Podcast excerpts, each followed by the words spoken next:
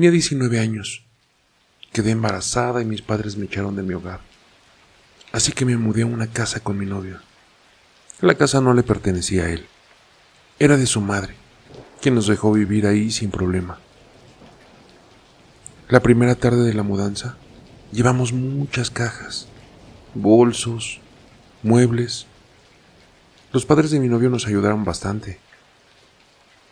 Un día, buscando una prenda de ropa mía, me doy cuenta de que me faltaban algunas cosas. Una foto, algunos documentos, ropa interior. Lo dejé pasar, ya que mi mente estaba en otro lado con el tema del bebé y la pelea con mis padres mi pareja del otro extremo. Me dormí boca arriba, cuando de repente sentí que el cuerpo se me hundía en la cama y caía en un abismo profundo y negro. Una experiencia horrible. Vi unos brazos escamosos agarrarme y que me arrastraban hacia el fondo. Pegué un grito, se escuchó en toda la cuadra. Y de ahí hasta la fecha, mi vida cambió para mal muertes de mascotas, hormigas en la cama, cosas que se rompían. Y la gente que antes me quería, de a poco comenzaron a alejarse de mí. Por otro lado, mi hijo mayor veía unos duendes con orejas largas. Me decía que se sentaban en la cama. Sufría pánico y no quería dormir de noche, por lo que tenía que mandarlo con su abuela. Lo más feo y asqueroso que me pasó ahí en la casa fue estar sola una mañana, cuando mi pareja se iba a su trabajo. Aún recostada en la cama, me di la vuelta y vi un muerto con cara podrida hablándome y diciéndome, Perdón, me mandaron a molestarte. A todo el mundo que le contaba lo que estábamos viviendo, me decía lo mismo, que mi suegra era la culpable tengo una compañera que tiene como un sexto sentido. Percibe energías y puede ver las almas. Y ella fue la que me empezó a ayudar con ese tema. El primer día que entró a mi casa, le dieron ganas de vomitar. Me decía que hasta los muebles estaban infestados por algo malo, y mientras recorría la casa, se dirigió al patio. Y después de unos minutos, me dijo, Hay bebés acá. Han enterrado cosas. Cuando entró al comedor otra vez, se paró enfrente de la estufa de leña y le clavó la mirada a un solo objeto. El robot de mi hijo, el que le habíamos regalado el día del niño. El juguete medía más o menos un metro de largo. Caminaba, encendía las luces y hacía sonidos. No sé qué hizo ella, pero lo miró fijo hasta que el robot se encendió solo y la miró. Frente a mí el juguete emitió una risa burlesca, como la de un duende. Me quedé estupefacta. Ella me dijo lo siguiente. Tu hijo ha llevado ese juguete a otra casa, y en esa casa le han metido un ser maligno. Lo tengo que mandar al otro plano. Era tal cual. Mi niño había llevado el juguete a la casa de su abuela, o sea, de la madre de mi novio. Mi suegra una bruja. Ya varios me lo venían diciendo, pero no quería escucharlos. Ella me había hecho un trabajo muy malo. Pasó el tiempo y mi suegra se dio cuenta de que le había descubierto su secreto. Entonces, empezó a tenerme miedo a mí. Para todo esto, yo ya había empezado a estudiar sobre el tema, sobre fenómenos paranormales, ángeles, demonios, entidades, símbolos, brujería, en fin. Aprendí mucho sobre oraciones en latín y símbolos de protección. Desde ese momento me dediqué a rezar, rezar sin parar. Entonces fue cuando vi que a mi suegra se le devolvía todo. Cayó en la ruina, vivía enferma, le pasaban cosas malas y finalmente un día tuvo un accidente con un auto que la atropelló. Estuvo unos días en terapia intensiva hasta que se murió. Después de eso, no volvió a pasarme nada. Hoy en día soy muy creyente y trato de mantenerme fuerte para proteger a mi familia. ¿Saben? Porque el mal existe.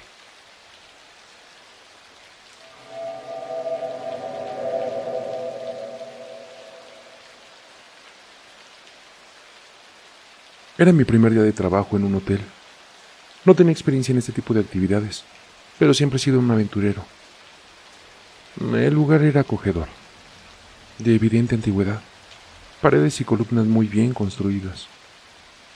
Las puertas estaban hechas de una madera muy resistente. Me asignaron de recepcionista en el turno de la noche, y como se trataba de temporada alta, me era imposible conciliar el sueño. El timbre sonaba cada cierto tiempo. Eran los clientes que ya llevaban hospedados algunos días atrás. Otros eran jóvenes que querían solo pasar la noche. Eran las dos de la madrugada, y para evitar dormir, me preparé un café muy caliente para aliviar un poco el intenso frío que hacía ahí. Luego me dediqué a leer. Estaba tan concentrada en la lectura. Lo recuerdo perfectamente. El libro de George Orwell 1984. De repente, el timbre sonó, así que abrí la ventanilla de madera para observar quién era. Pero no se veía nadie. Algún bromista pensé. No obstante, ni bien había pasado un minuto, volvió a sonar el timbre. Me levanté de mi asiento, saqué la cabeza por la ventanilla. Nada. Otra vez, nada.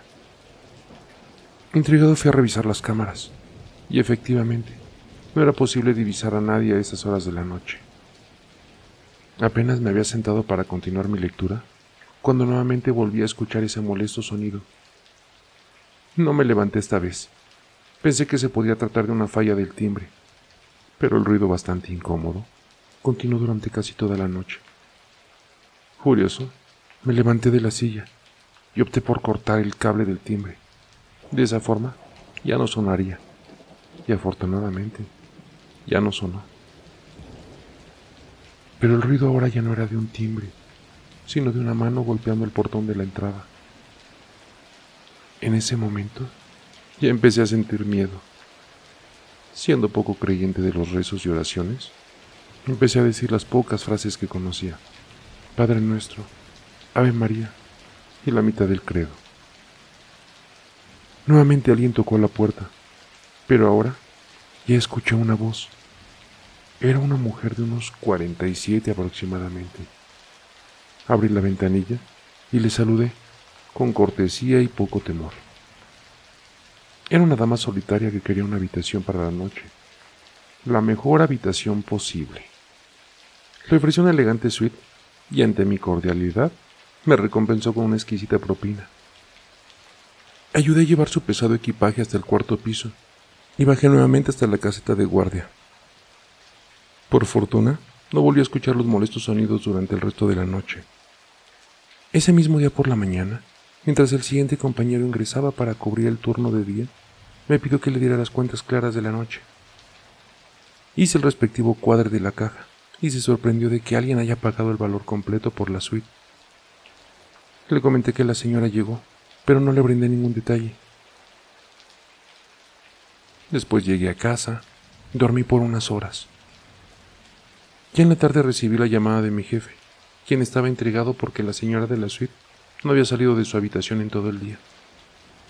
No supe darle respuesta, pero que seguramente se quedaría una noche más, le respondí. En la noche llegué al hotel listo para cubrir mi turno. Me manifestaron que al revisar las cámaras de seguridad no se veía ninguna persona llegar a las horas que yo mencioné. Impresionado me dediqué una hora completa a revisar y lo comprobé por mí mismo. En las cámaras se veía como yo hablaba solo, pero el dinero estaba ahí. Así que con valentía tomé la llave de repuesto, la que abriría la suite de la señora. Sí, estaba vacío, pero sin duda había la evidencia de que alguien había estado ahí por el desorden de la habitación. Desde ese momento, renuncié a trabajar ahí. No he vuelto a saber nada de ese hotel y francamente, no quisiera averiguarlo.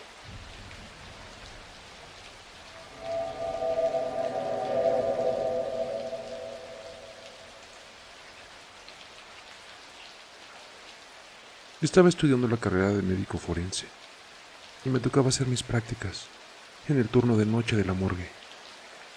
Cuando me recibió el director del hospital, me dijo que siempre cargara una cruz, que me iría mejor si era creyente. A mí me cayó de extraño, pues soy escéptico, obvio. Así que no le hice caso. En la primera semana que estuve ahí, me dijo mi compañero, arriba de la puerta hay un foco de color rojo. Cuando lo veas prendido, es porque un cuerpo se movió o se levantó. Tienes que revisar. A mí no se me hizo extraño. Está comprobado que después de la muerte, un cuerpo puede moverse. Son reflejos involuntarios. Incluso sueltan gases. Es algo normal. A lo que mi compañero dijo. Pero aguas, no te vaya a tocar ver algo de más. Todo estaba normal. Estaba a punto de guardar un cuerpo, pero veo que se prende el foco rojo. Y a un costado estaba un cuerpo. Me acerqué para moverlo del lugar. Cuando se sienta de un solo movimiento, estaba cubierto con la sábana, pero notaba cómo movía su quijada bruscamente.